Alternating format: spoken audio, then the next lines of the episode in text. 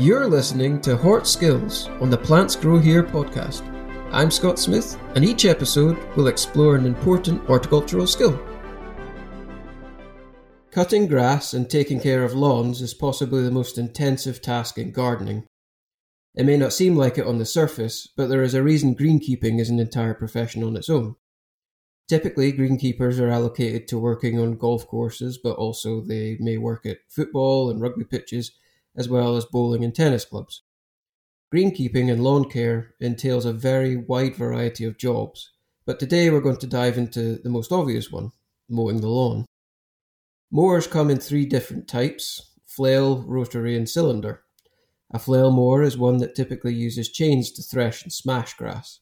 It's used for very, very tall, rough areas such as meadows, overgrown banks, and orchards. A rotary mower is the kind most commonly used by amateurs and is quite simply a mower that uses a central drive shaft with a blade attached to the bottom. The blade rotates 360 degrees to chop the grass. The blade can either be one entire long bar or sometimes a few smaller bars put together for a finer finish. The rotary mower gives a better finish than a flail mower, but not as fine as a cylinder mower. A rotary is typically used for going over edges, general areas that need cut but not necessarily finely striped or finished or areas that are perhaps slightly bumpy. The most famous example would probably be a Flymo, which is a type of hovering rotary mower. It uses a unique cushion of air to hover, whilst the rotary blade underneath cuts the grass below. A cylinder mower, however, is unique. It uses a cassette head. This is a head that has round cylinder with sharp blades covering the entire length of the body in a spiral like fashion.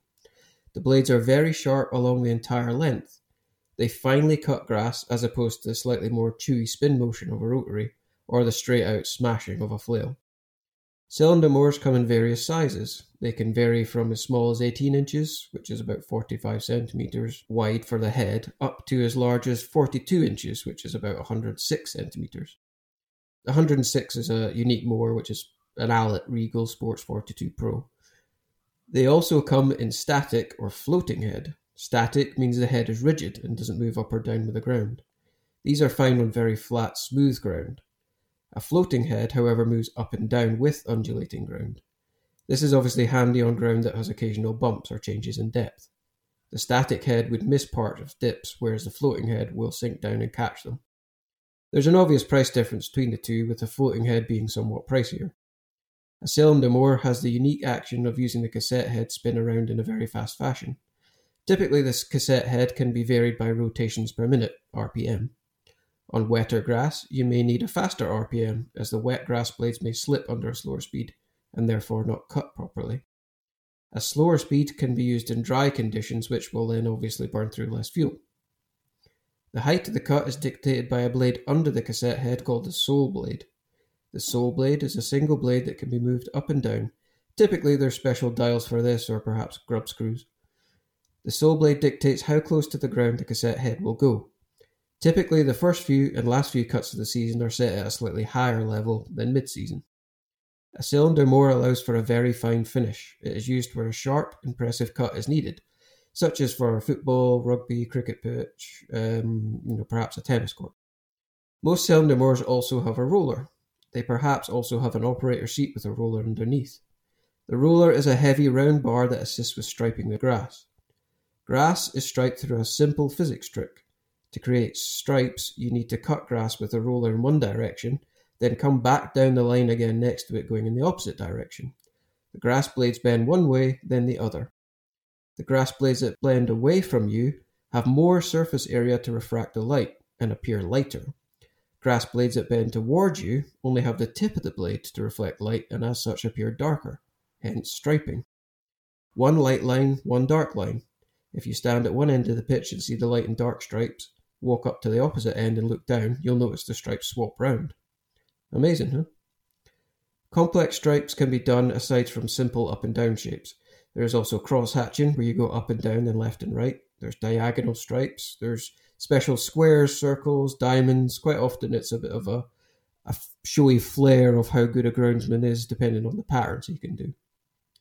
Cylinder mowers are quite expensive. A small, cheap one would set you back around £500 in the UK, but they can vary all the way to the £5,000 in UK mark depending on one that's a top brand.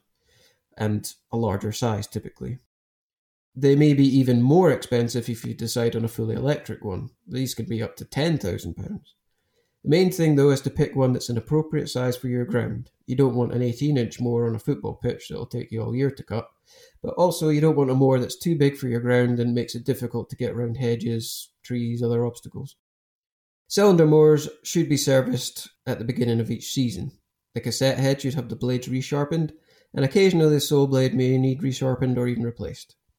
It's always worth fresh oil each season, fresh petrol too if it takes petrol, and removing any protective plates to get rid of gunk like grass and debris that have maybe got encased in the cogs or motors, and a regrease. Cylinder mowers are of course dangerous. They will quite easily take a finger off. If the cassette head is rotating at fast motion, keep your hands well away. May sound obvious, but you'd be amazed how complacency causes issues.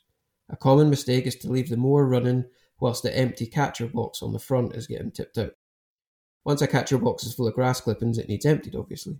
Some operators choose to let the mower keep running whilst they empty it, but this means the blades of the cassette head are exposed and spinning away at 2000 rotations per minute. There have been instances where operators have slipped taking the box off or putting it back on once it's emptied and damaged their hand. As with most of the modern world, cylinder mowers are heading greener. The technology to have cylinder mowers that are electric and don't need fuel are now a reality. I've used an electric cylinder mower, and although pricey, they are very good. The obvious downside is battery life, but that being said, it's not unreasonable. Some models offer up to three hours of cutting per charge, with only an hour needed to recharge.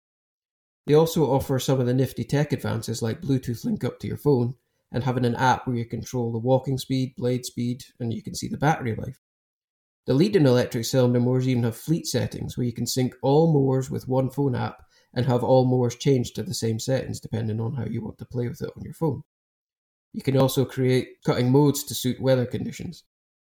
An example may be a slower walking speed with a higher RPM for wet walking conditions, and you could save this as say wet cut, and having a faster walking speed with lower RPM for dry conditions, and saving it as say dry cut. Pretty neat. Cylinder mowing may not be an accessory for amateurs perhaps, and may seem complex. But next time you're at a sports stadium or watch on TV, think about how much work goes into creating that perfectly striped tennis court. If you've got a sizable garden and want to introduce some formality, then maybe you can get a little cylinder mower and give striping a go. It really takes practice to get your eye into doing it and getting the lines done properly, but it is very, very satisfying when it's done right. Have fun. Feel free to connect with me on LinkedIn at Scott H. Smith, MCI Hort, Diphort RHS, and upload your resume to hortpeople.com. You never know who's searching for staff near you.